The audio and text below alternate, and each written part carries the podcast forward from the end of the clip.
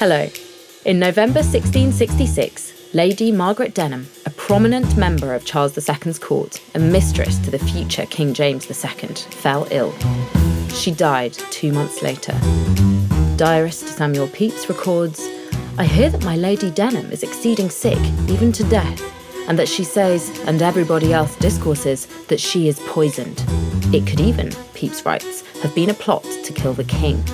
The poison was concealed in a cup of hot chocolate.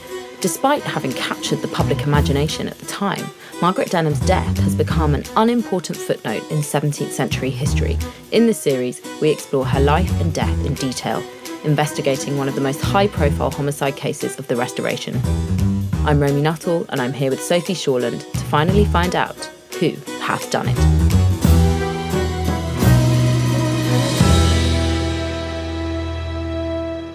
Welcome to episode five, in which we finally get round to investigating Margaret Denham's husband, John Denham, aka Jilted John. Poor John. Poor old John. You might ask why we didn't look at him first, especially considering his clear position as a jealous husband, and if we were police investigators, we would have been fired. Yeah, definitely. But why why do we have to always go down the the tried and tested yeah. route of looking at the husband first? And to be honest, I think we just hadn't really heard of him as a poet before, and therefore we were interested in these women who we knew about and already loved and thought were so interesting.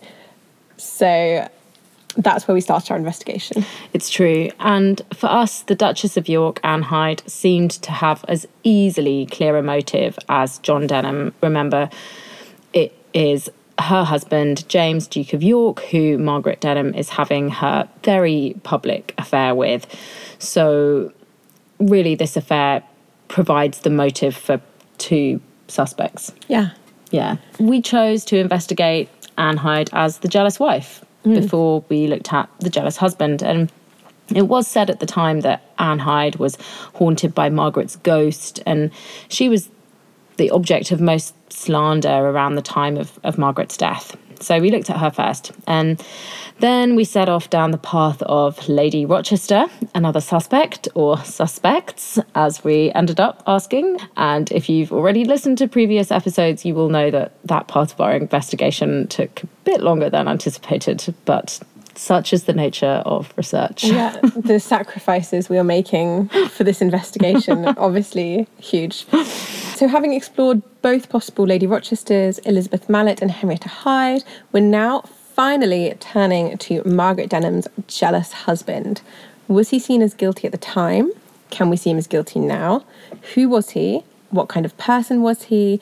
And most importantly, can looking at him get us any closer to figuring out who hath done it?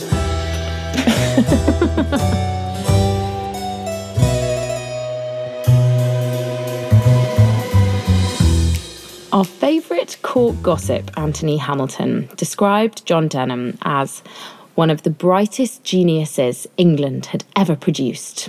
He was a famous poet. He translated bits of the Aeneid into English. He was surveyor of the king's works, which is a kind of sort of early modern architectural role. He was a trained lawyer. He was rich and clever. He was one of the first elected fellows of the newly formed Royal Society, which is a scientific institution founded for the promoting of psych... No, not psycho, physio... mathematical what, what it, experimental learning. Physico. Physico, yeah. Physico. Basically like early science. This yeah. is a time when they're really starting to, I don't know, like use the telescope and stuff like that, isn't it? No, actually they were using the telescope for... No, but they're starting to measure like the trajectory of comets and stuff using telescopes. So yeah, although they've been invented for a while, it's like, and, and partly this research into the trajectory of comets and into their orbits um, helps Newton come up with a theory of gravity. And he's he's a member of the Royal Society. He's sort of around at this time. So yeah, it's it's the beginning of almost like the scientific method and yeah. science as we know it. Yeah, and, and John Denham's a part of that. He's a he's a fellow of the Society. This is who he's kind of rubbing shoulders with. So, you know, mm. clever guy. And aged fifty at the time of their marriage to Margaret's twenty-three. We think he seems like a silver fox who would have attracted the lively and ambitious Margaret. The antiquarian and gossip collector John Aubrey describes John Denham as of the tallest, but slightly bent at the shoulders, not very robust, with a stalking gait and piercing grey eyes that looked into your very thoughts. Sounds quite attractive, really. Yeah, and when we first looked at his portrait, which we're, we're looking at now, it's an engraving. He looks sort of like he has quite nice cheekbones, quite well defined, quite like them. He has a relatively big nose, very fashionable at the time, very attractive. He has like one of those really funny goatee, moustachey combinations. Oh, uh, yeah, where the beard is just like a horizontal line down the centre of his chin. Yeah, which was very popular in Charles, Charles I's day, so it sort of hints mm. at his age and maybe that he's slightly part of an older generation than his wife. He looks like maybe he's wearing a periwig, but it could also be his natural hair. Because yeah. it's not that voluminous, in which case he has a cracking mm, great head of hair. hair. Exactly. Yeah. Yeah. And he also has, the first time we looked at his portrait together, Sophie exclaimed, "Oh, what great eyebrows he has." So yeah. he's got great eyebrows. He does guys. have great eyebrows, yeah. He's got the slightly heavy-lidded looks, like this sort of soulful poet. Yeah. Which I imagine to like, you know, early twenty-year-old woman would be extremely really attractive. Yeah, yeah. It's like, ooh, he's so soulful. I can commune with him. Yeah. About poetry. He does have in his engraving this kind of just a wise, sort of staring off into the distance, thoughtfully look. So John Denham was certainly seen as guilty, despite his poetic stare, by by many people at the time of Margaret Denham's death, or at least by those people who didn't have another favourite suspect like Anne Hyde or the Countess's Rochester. Hamilton records that a lot of the general public were convinced that Denham was the murderer. And remember that Margaret was a prominent figure, so her illness and death were big, big news. Think like Hello magazine, celebrity gossip, and it was such big news that when her death was announced, there was actually a riot outside her marital home. Huge. Here is Hamilton's account of these events. "As no person entertained any doubt of his," that's John Denham's, "having poisoned her, the populace of his neighbourhood had a design of tearing him in pieces as soon as he should come abroad. But he shut himself up to bewail her death, until their fury was appeased by a magnificent funeral, at which he distributed four more times burnt wine than had ever been drunk at any burial in England." Okay, so from Hamilton, we get that John Denham is seen as unavoidably guilty by the general public. So guilty that they want to tear him to pieces. Pretty unequivocal. Yeah, and I feel like Hamilton's almost suggesting that he bribed the mob by giving them lots of burnt wine. Burnt wine. So that sort of suggests guilt as well. But then he also says that Denham, John Denham shut himself up in the house to bewail Margaret's death. So is that the action of a guilty man? And if the mob is so easily appeased by just being given out some free wine, they can't have been that convinced with evidence that John Denham had killed yeah. his wife. No, it's true. And in some ways also, if you do have an angry mob outside your house convinced that you've killed your wife, surely your best option is just to stay inside and pretend to be grief-stricken. But anyway, yeah. so from Hamilton, we get definite evidence that people at the time thought John Denham was guilty, but it's a bit ambiguous when you start unpacking it. Before we move on, though, I would just like to say that I love that one of Margaret Denham's claims to fame is that there was four times more burnt wine drunk at her funeral than had ever been drunk at an English funeral before. I want to top that with my funeral. Yeah. That's, that's what I'm going to put in my will. For those who don't know, I'm, I'm pretty sure that burnt wine is brandy. So I think the people at Margaret Denham's funeral must have been pretty wasted. Yeah, yeah. yeah. Pretty pissed, yeah. In more ways than one. On the one hand, John Denham's seen as guilty, and he definitely has a clear motive. His wife was having an affair with the Duke of York. But on the other hand, he's seen to be publicly grief-stricken and goes all out for the funeral. Is he a very clever strategist, working hard to cover his own tracks? Or is he a bereft and genuinely grieving widow? I think this would be a good point at which to go back to the beginning of John Denham's relationship with Margaret. In many ways, this relationship should be at the centre of our podcast, but it somehow isn't or hasn't been. Margaret Denham's affair with the Duke of York has really shifted it out of the limelight. So they were married in May sixteen sixty-five, which means they most likely started getting close sometime in sixteen sixty-three. Margaret would have been in her early twenties, around four years into her glamorous life of the court elite, living in London with her socialite uncle, the Earl of Bristol. Relishing in the freedoms of the world, she was young, confident, and by all accounts clever and gorgeous. She had a charisma that was irresistible and attracted the king and his brother to dine at her uncle Bristol's house. John Denham would have been in his late forties. Remember, he was fifty when they married, and I think he would have represented many things that Margaret wanted. He had a twenty-year history of living, working and writing in court circles. He wrote a play, The Sophie, that was acted by the King's Men at the fashionable Blackfriars Theatre. That's the one that the indoors, candlelit theatre, the Sam Wanamaker Playhouse at the Globe is modelled on. Go and see it if you haven't. It's really oh, great. Yeah, it's such, such so a great, great space. To go there. Yeah. yeah. The Sophie, John Denham's play, was performed... Are you thinking you're calling me? Oh, yeah, no, sorry.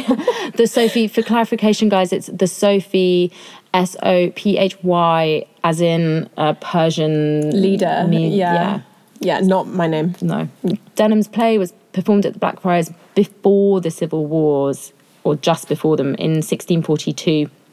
So he was already a person of interest then. Remember, he also translated bits of the Aeneid. Must have been pretty great at Latin. Yeah. Pretty great reader and thinker. Yeah, he was probably a really great person for Margaret Denham to talk to. Like, really intelligent, yeah. extremely well-read, and also at a time when... Despite his translation and some earlier translations, a lot of classical work wasn't available if you didn't mm. speak the languages, and women often weren't educated in those mm. languages. So it's great if you have a willing swain yeah. to translate for you if you want to read them. Yeah, and actually another another poet, a Civil War women's poet, Lucy Hutchinson, actually mm. copied bits of Denham's translations into her commonplace book. I mean, she could oh, read yeah. Latin. Yeah, and she translated Lucretius.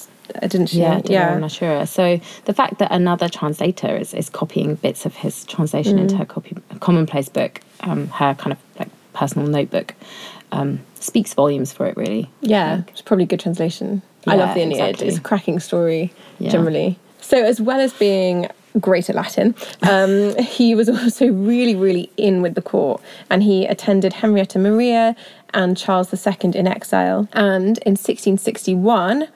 big moment, he organised Charles the Second's coronation. So really important established member of their court. Yeah, you definitely pick someone that you trust and like and get on with to organise your coronation. Yeah, imagine if you? it all goes wrong and the horses bolt and all the canopies sort of, fall down. Yeah, and like pageants and floats aren't ready at the right time. Like, yeah, it'd be a nightmare. Ugh. Yeah. You know, there's still the office of the pageant master. Is there? It's really cute. It's like a civil servant, but he's the official pageant master, oh, and he like rides wow. in the processions and stuff. So and does, he, does he do the Lord Mayor's show? Yeah, I think so, yeah. I love these idiosyncrasies that we still have hmm. in the U K, because it's so old. We have all these weird titles yeah. for things, and I love that.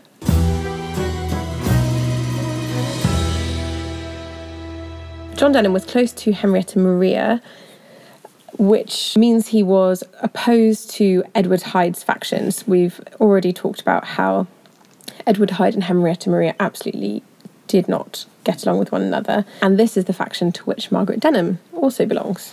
So clearly, John Denham was part of the kind of anti-Hyde court faction. And these connections undoubtedly led to their meeting. The Earl of Bristol, who Margaret was living with, was part of this group too. And they had probably known each other since Margaret Denham came to London as the, you know, the elite. It was actually a really small group, and, and everyone knew one another. It's only a couple of hundred people, so you yeah, go the back. Elite is small. It's yeah. really small. The population in general is really small, but the elite's extra tiny.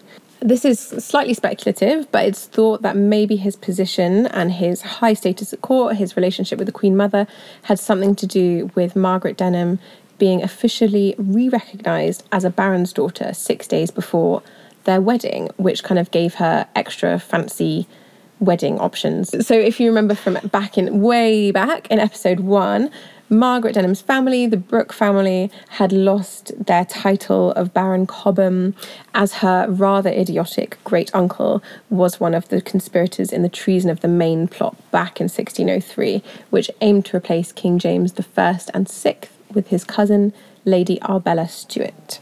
So he was kind of restoring her, helping to restore her to her titles almost.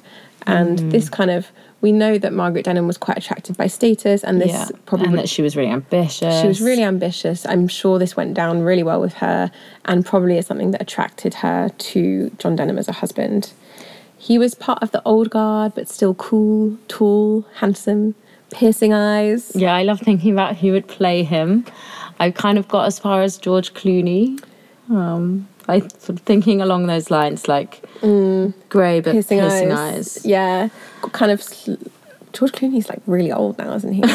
But he's not actually. I'm not thinking he's he's older than fifty, because mm. is he? Yeah, that's true. fifty's really not that old to yeah. us anymore. No, now that we're old. Yeah, we're not old. We're still young. But anyway, for Margaret Denham, John Denham would have been, as well as marrying someone intelligent, someone witty and great at conversation like her, he would have also been a way of gaining power, prestige and influence. And we said in episode one that we thought it was highly likely that they were in love at the time of their marriage and when they met. It's important to reassert that idea here. No one was forcing Margaret into this marriage, as far as we know. It was not an Elizabeth Mallet with or her sort of queuing up suitors, not allowed to marry any of them without her grandfather's permission situation. Mm. Yeah, and her family seems to have approved, probably because of Denham's ties with Henrietta Maria.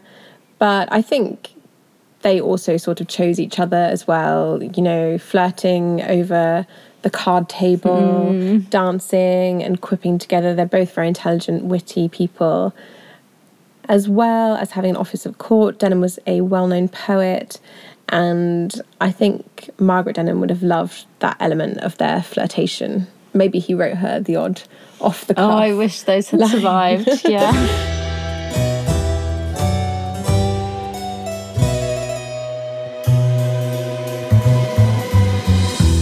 I think this is a, a great place to introduce my John Denham as the Thames theory. So hold on to your hat here, guys. Ooh. For me, the poem Cooper's Hill, which is really the poem that made Denham's name and reputation as a poet, and it's a poem where he writes about himself as the river, and I think that is a big clue as to his character, his general demeanour, what Margaret would have seen in him. So the poem Cooper's Hill was very popular from the time of its first publication in sixteen forty-two. Cooper's Hill is a real place. It's in Egham, in between London and Windsor. And you can see both of those places from there. They both feature in the poem.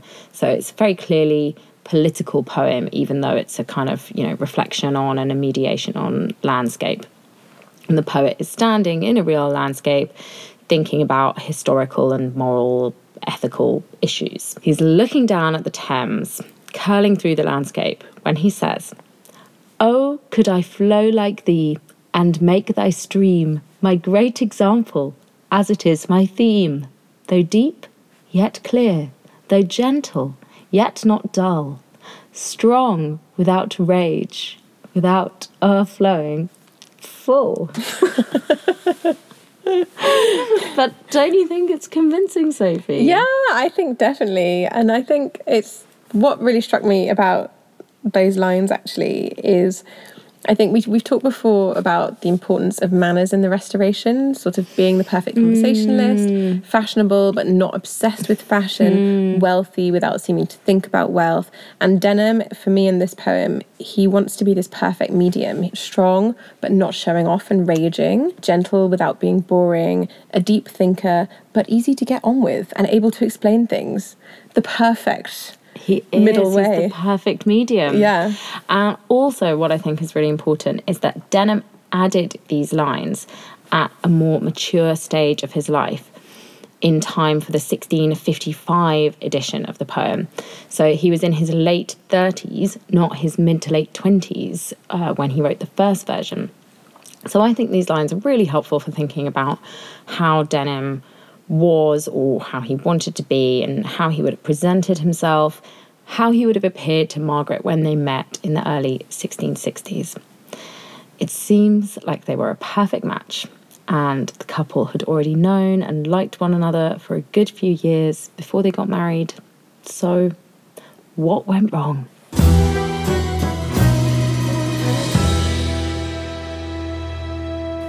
What did go wrong? Well, I mean, it's a bit difficult to say about any relationship, really, isn't it? Quite what happens True. On the inside. But some things we know. John Denham had long-term leg problems and walked with a crutch. Antiquarian Aubrey sneered at him for being ancient and limping at the time of his marriage. The following year, in early March sixteen sixty-six, his leg got worse. The king's physician, Valentine Greatrakes. Oh, such a good name. Such a good name. Right up there with Pembroke Brook. Nothing will ever beat Pembroke Brook. But Valentine Greatrakes is a name that you would actually want to be called. Like, I wish I could rename myself Valentine Greatrakes. It's so good. Anyway, Valentine Greatrakes try, tried to cure him. Unfortunately, John Denham's health deteriorated further when he was sent off to the West Country to inspect stone quarries on the Isle of Portland in Dorset. The isle isn't a full-on island. It's connected to the mainland by Chesil Beach. So he didn't have to take long boat trips or anything, but getting to Dorset was still a big trip from London on uncomfortable, deeply rutted roads in a carriage with really poor yeah, suspension so by our standards. Like, yeah, and these aren't proper roads. They're not properly packed, so you get the wheel ruts. Not comfortable. And Denham would have presumably had to be have been up and down the quarry inspecting stone. Quite an intense job.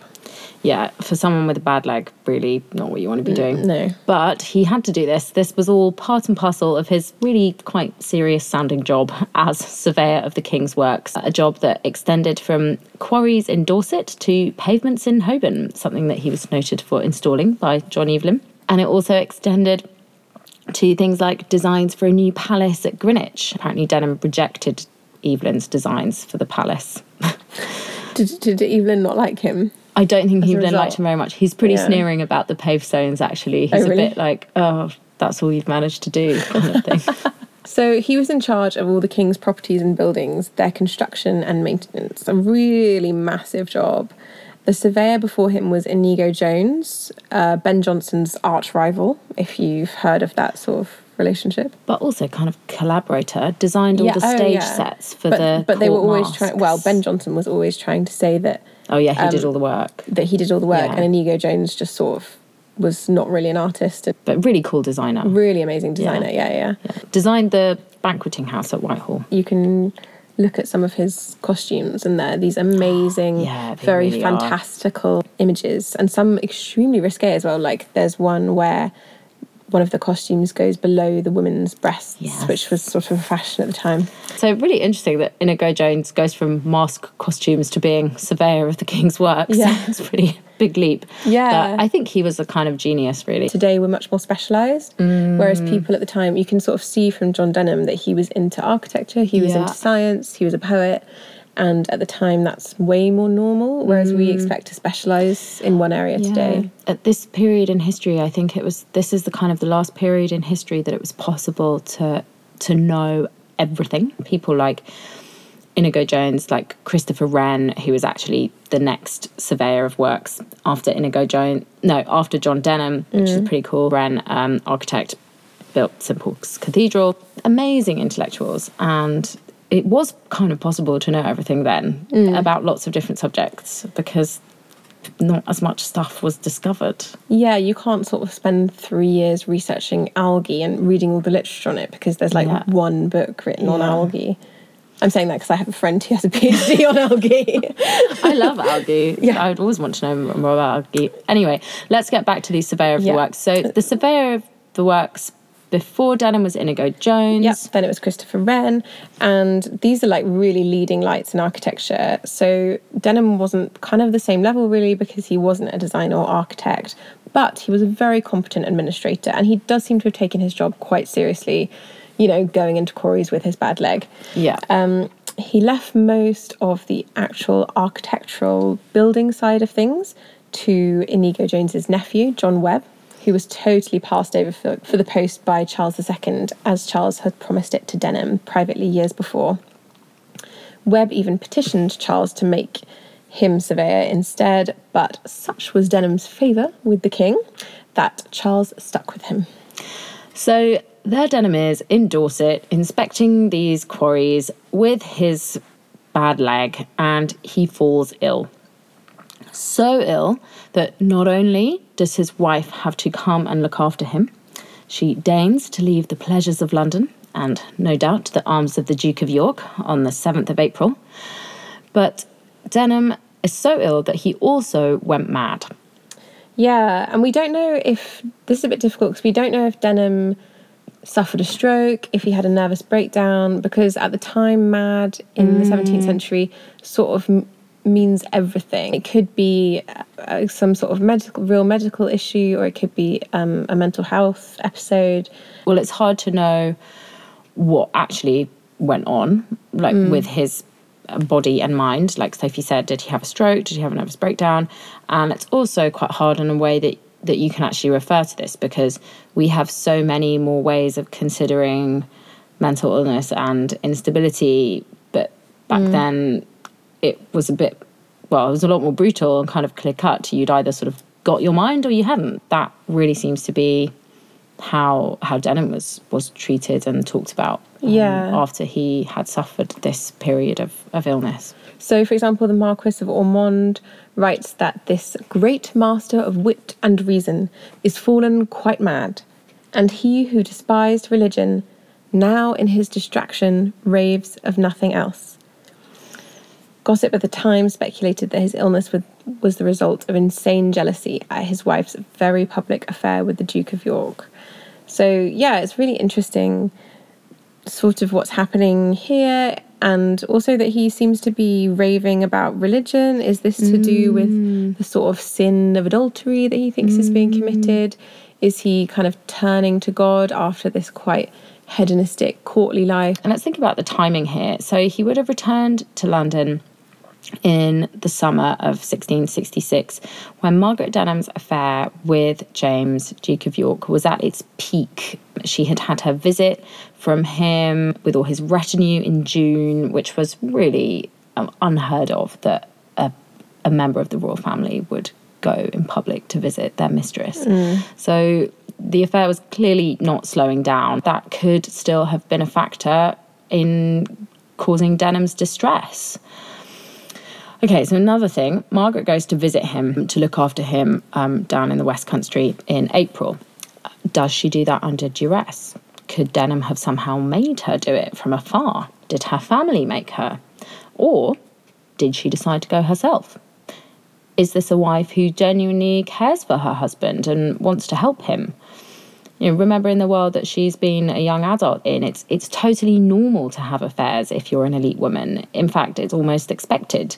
As Hamilton writes, Lady Middleton, Lady Denham, the Queen's and the Duchess's maids of honour, and a hundred others, bestow their favours to the right and to the left. Not the least notice is taken of their conduct. So, you know, it's it's normal for her, this, yeah. this kind of behaviour. Yeah, and maybe their relationship was functional in a non-exclusive way, sort of like an open relationship. Yeah. And she could be the wife of John Denham, but the mistress of James, and genuinely love both of them, or at least like both of them.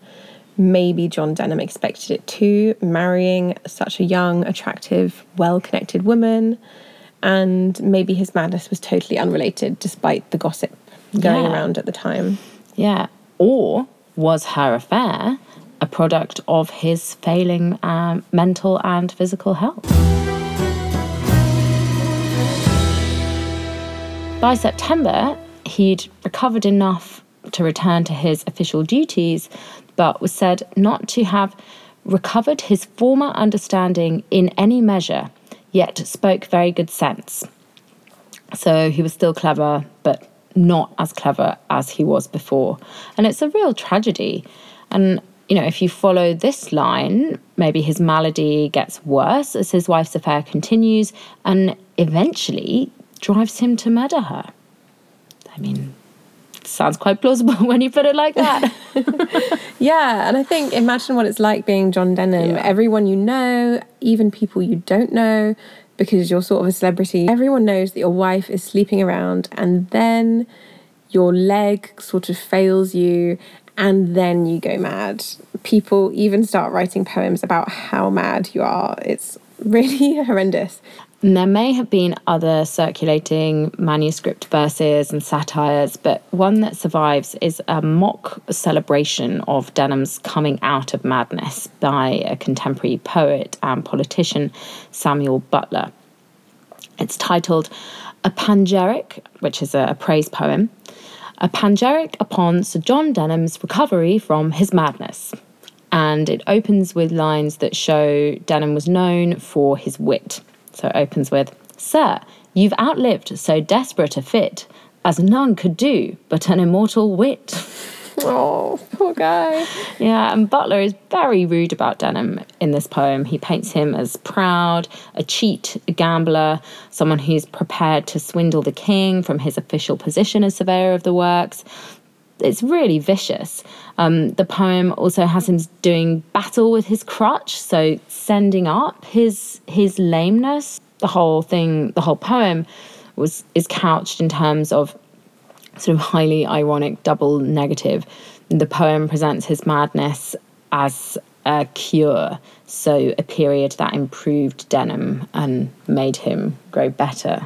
Mm. Even though, of course, it wasn't that. Yeah, yeah. So it goes through this whole list of things that he didn't do when he was mad, like claiming other people's writing as his own, running royal buildings and the works in a corrupt way. It says, passing broken rubbish for whole bricks, false mustering of workmen by the day, deduction out of wages and dead pay. So the implication is that Denham normally does do all of these terrible things. Pulled no lodgings down to build them worse, repaired others to repair your purse. There's also a comment on his relationship with Margaret Denham in the poem, the bit where it goes, uh, a maggot first breeds in his pregnant urn, which after does to a young phoenix turn. So your hot brain burned in its native fire, did life renewed and vigorous youth acquire. So I feel like Margaret is this maggot, this sort of youthful phoenix, uh, which kind of John Denham's life acquires.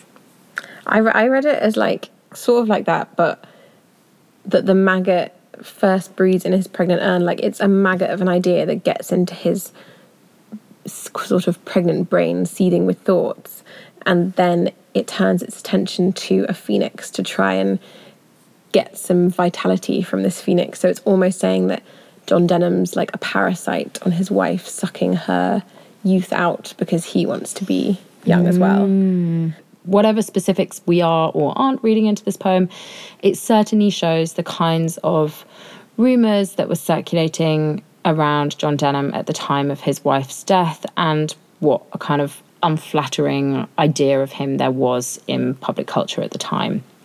He's said to be immoral, to have stolen other people's work, to be embezzling money, to be a sexually immoral, to be a parasite, trying to drain the youth from his young wife.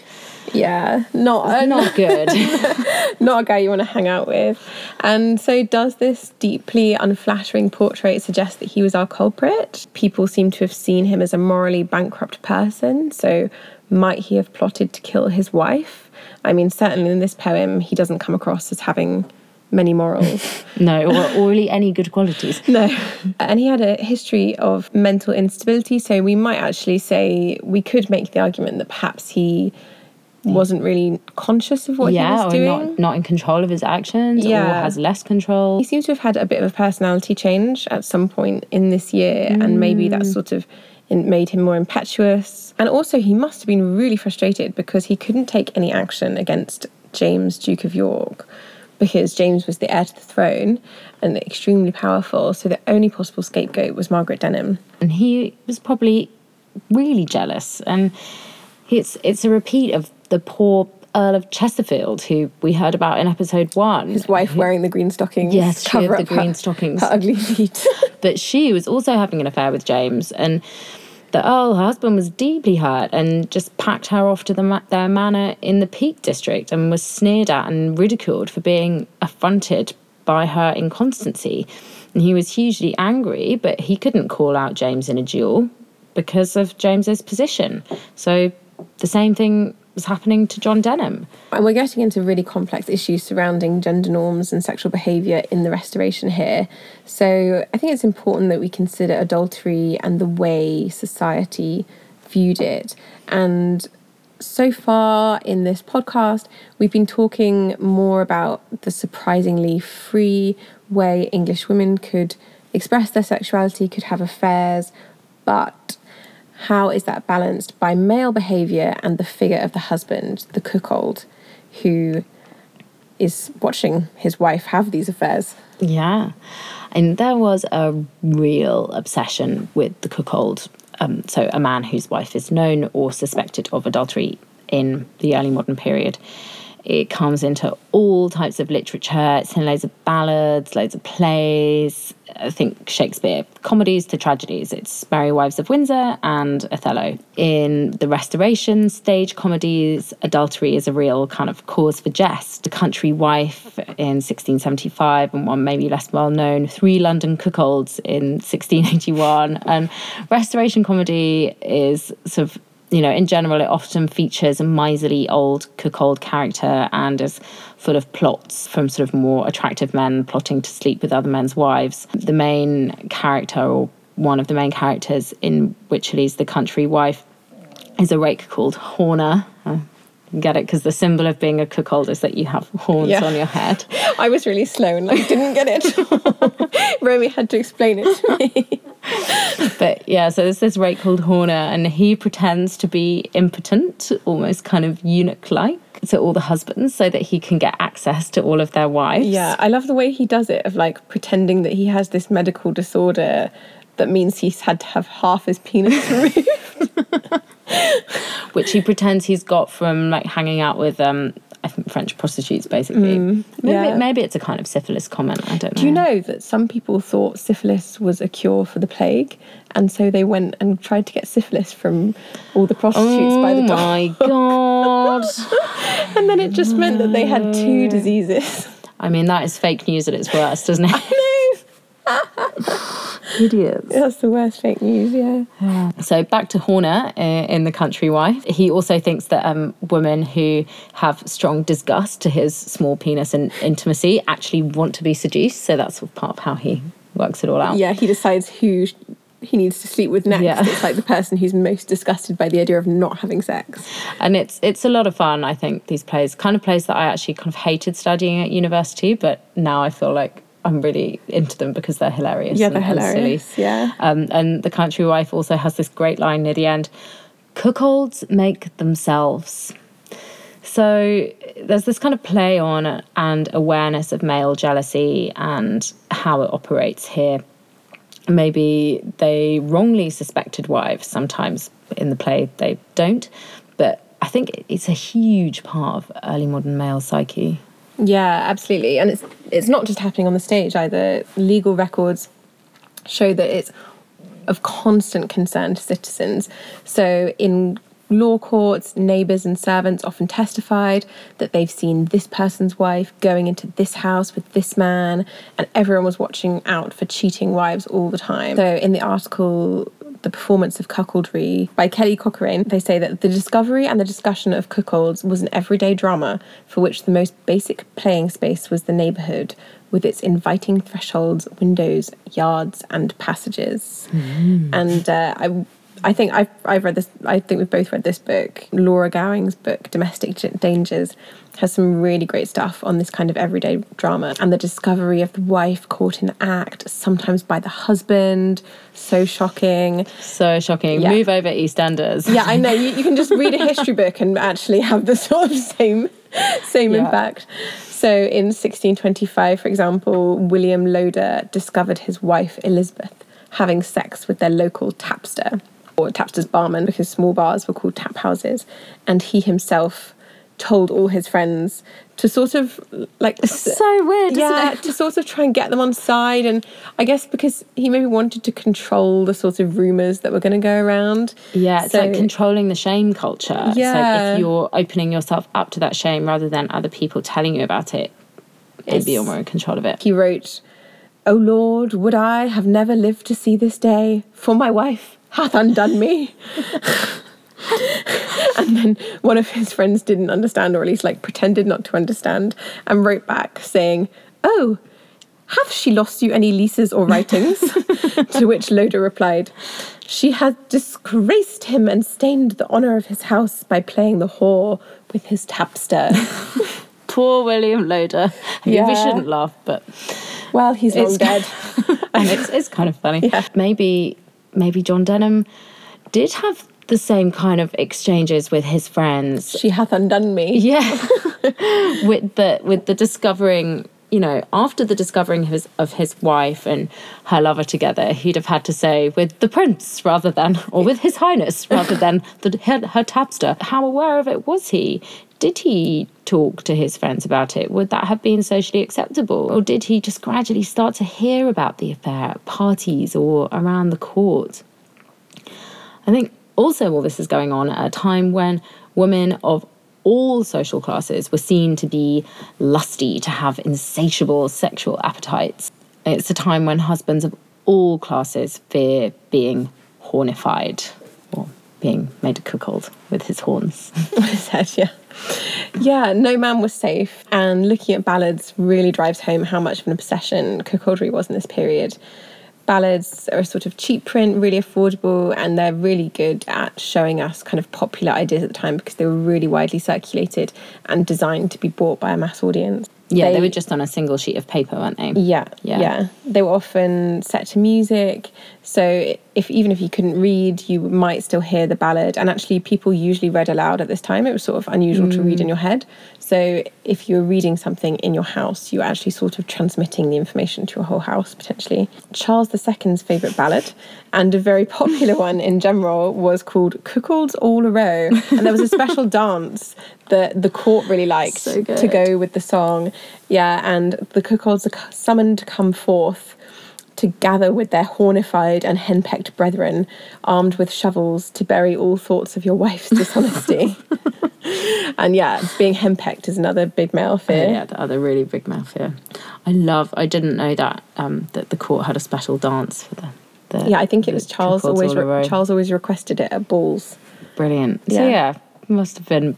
Imagine knowing you were a cuckold and then you have to dance in that dance oh, and gosh, everyone's watching so you. So humiliating, yeah. So another great cuckold's ballad, this one slightly earlier from the sixteen thirties, Cuckold's Haven.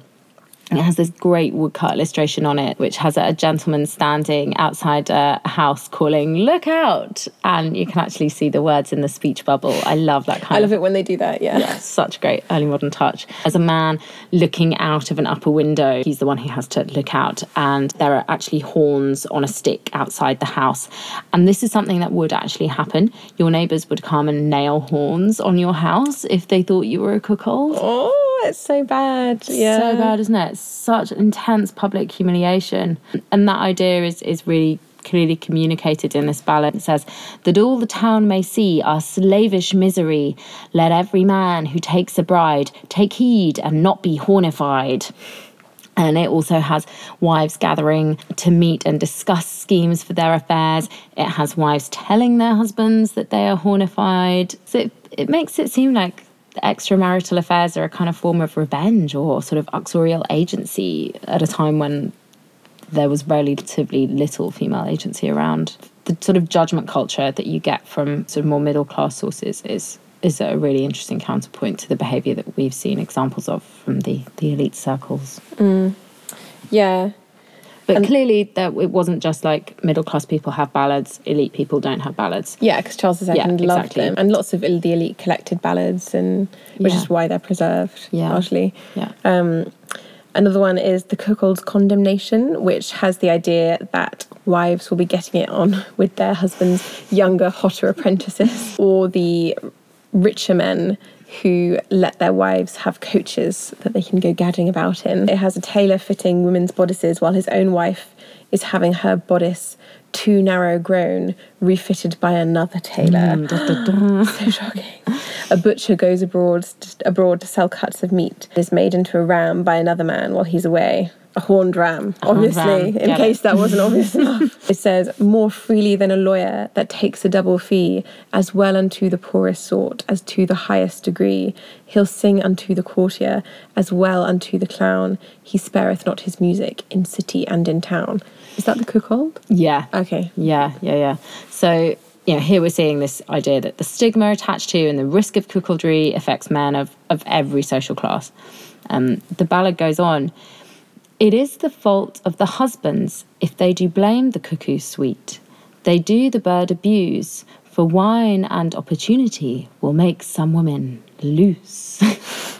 I love this, like the sort of original loose woman. Laughing at and shaming cuckolds. It went beyond the ballad and the play. It really was part of public life. And I know we're laughing at it, but I think it definitely had a darker side, which we'll probably continue to laugh at because they are quite funny.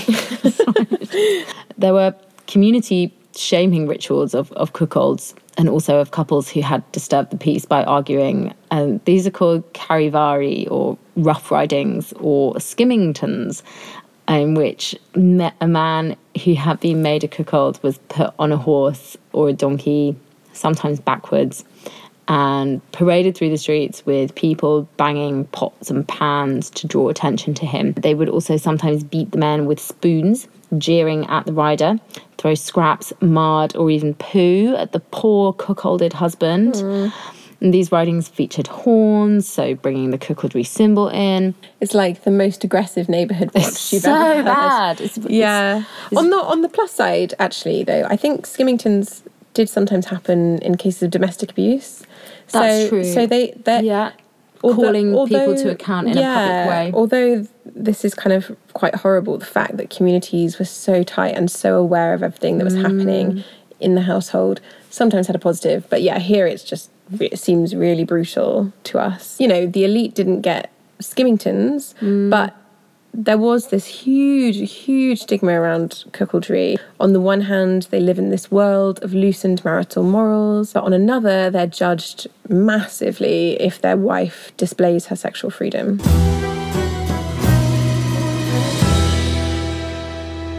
This attitude towards cuckoldry really supports the idea that John Denham may have been our murderer.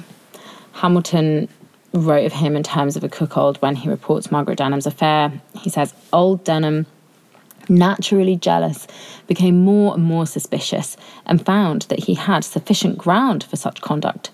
His wife was young and handsome. He, old and disagreeable. What reason then had he to flatter himself that heaven would exempt him from the fate of husbands in the like circumstances? So, according to Hamilton, he wasn't at all happy with the affair. It wasn't an agreed-upon thing between the couple, even if elite women did often have affairs.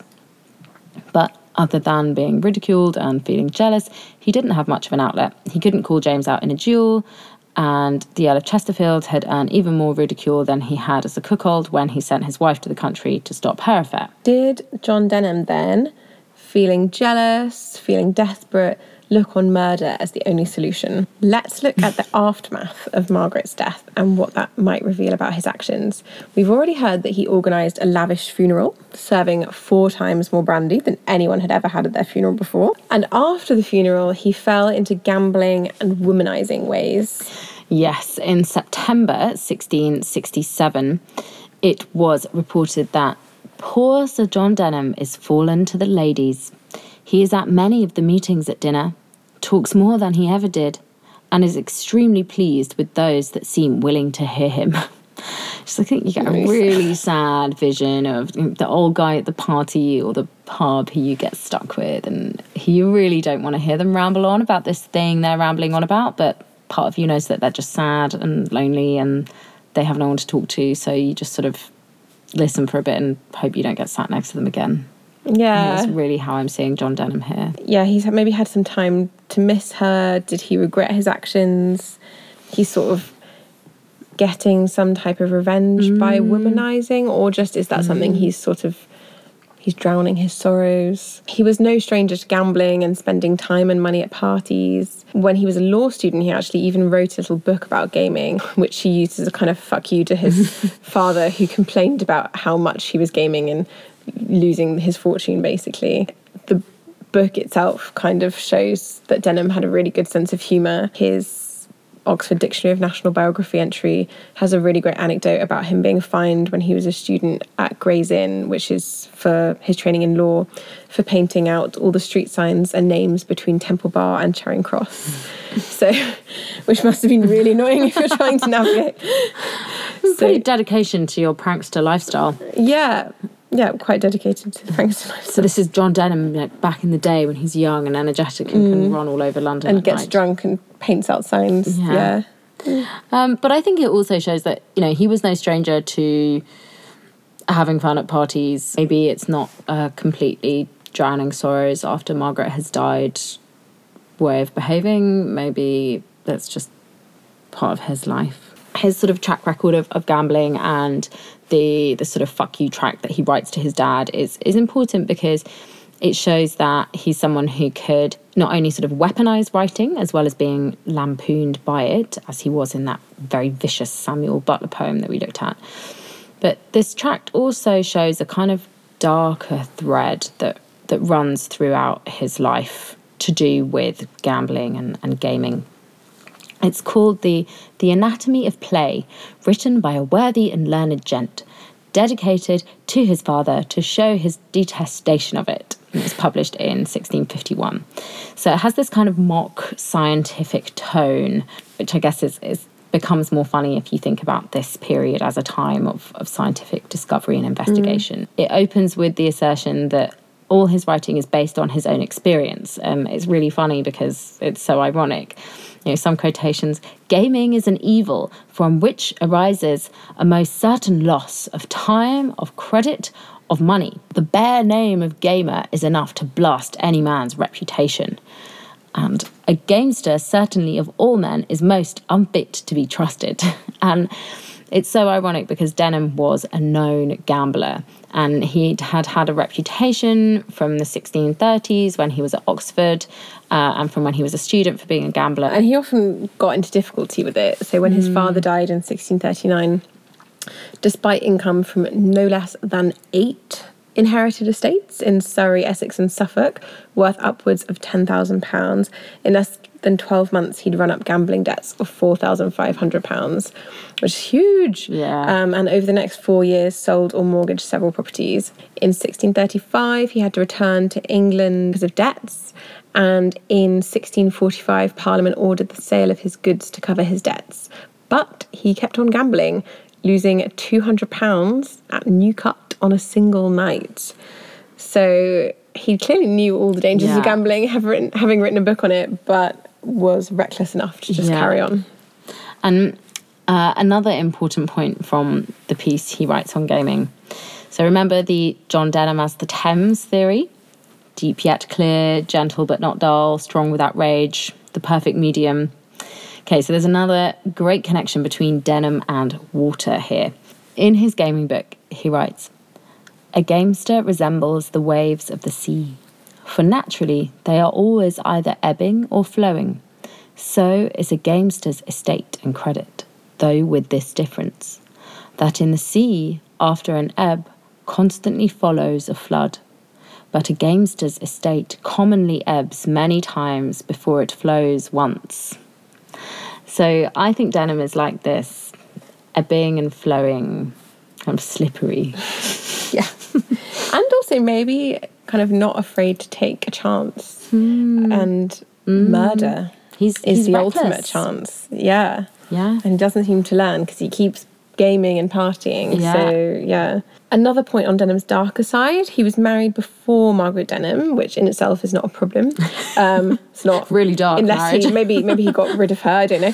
Anyway, uh, his wife was called Anne, and they were married in sixteen thirty-four, and they had at least two sons and two daughters. But Denham is not going to get Father of the Year award here. In sixteen forty-three, when his wife was about to give birth, he didn't stay with her, but went to join Charles the First and Cavaliers in Oxford and write anti-parliamentary poems. Although that's actually really normal, that men sort of wanted to be out of the way when yeah, their wives were giving birth. Even the Earl of Falmouth, who wrote always writes to his wife as like, "My dearest dear, I love you so much." He loves her so much that he doesn't want to see her in pain, mm. so he tries to stay away. That's true. Okay, so maybe that's not as bad as it seems, but to me it just seems that Denham is someone who's way more interested in his own reputation and political position yeah, absolutely. than, it is, than his family. Yeah, and he clearly wasn't very bothered about his children. No. So in sixteen fifty he actually had to be ordered to pay one-fifth of his estate to the guardian of his children, Elizabeth, Anne and John, but as their mother had died three years earlier. So, yeah, that's pretty bad. Mm, he's the, not even looking after his children. Yeah. I don't know if thinking about Denham as someone who cares more about his position at court than his family makes him more realistically capable of poisoning Margaret Denham. Yeah, she's potentially threatening his place in court. yeah. yeah. Another important point on this side of his character that we should mention is his political life. He was a royalist, he fought for Charles the First, served the royal family. He was involved in negotiations with Parliament in the interregnum and the build-up to the Restoration. In June sixteen fifty-five, he was banished from London on suspicion of conspiracy. This must have been suspicions from Parliament because they were in power then. Three years later, though, he got a licence from Cromwell to live in Bury St Edmunds. These licenses were quite unusual for royalists, and the fact that Denham was granted one shows that he must have been relatively in there with Cromwell and the Protectorate.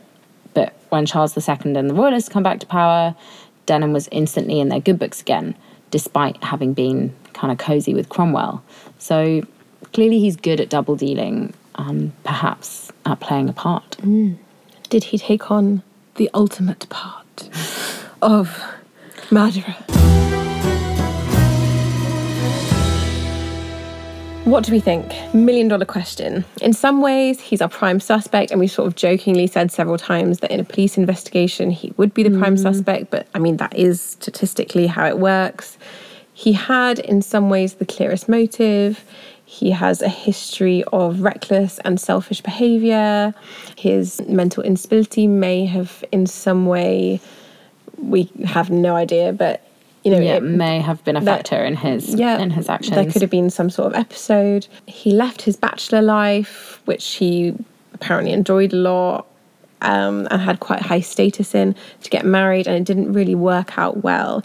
He just ended up getting shamed as a massive cuckold, and as someone who had been really high status mm. all his life, had been seen as this great wit, that must have been really difficult to swallow. Yes, he was renowned as a wit and everything and did lots of cool writing, but just because someone translates the Aeneid doesn't mean they can't poison their wife. We have to bear that in mind yeah. as people who love literature. It doesn't actually mean you're a good person. And, you know, and also maybe he relied on his good standing at court, mm. on his respectability that he had because of his reputation and his role as a surveyor of the works, being a poet, being a fellow of the Royal Society. Maybe he gambled that his established reputation would protect him. Mm, yeah, okay, very convincing. And also, I quite like this idea, maybe he used a more traditionally female method of murder, poison, so that people would suspect Anne Hyde or the Countess's yeah. Rochester over him. I mean, I'm feeling pretty convinced right now. I, so am I, but I always feel convinced whenever we talk about any of the suspects. um, and there is one more person we need to look at. He's been a figure hovering in the background since the start of the series, the zany Earl, Margaret Denham's socialite uncle, the Earl of Bristol. At the time of her illness, Margaret Denham was living with Bristol, so our suspect had to have access to Bristol's house. Was it Bristol himself? Did he facilitate someone else slipping poison into his niece's chocolate? Does this bring us any closer to the truth? Find out in the next episode of Who Hath Done It?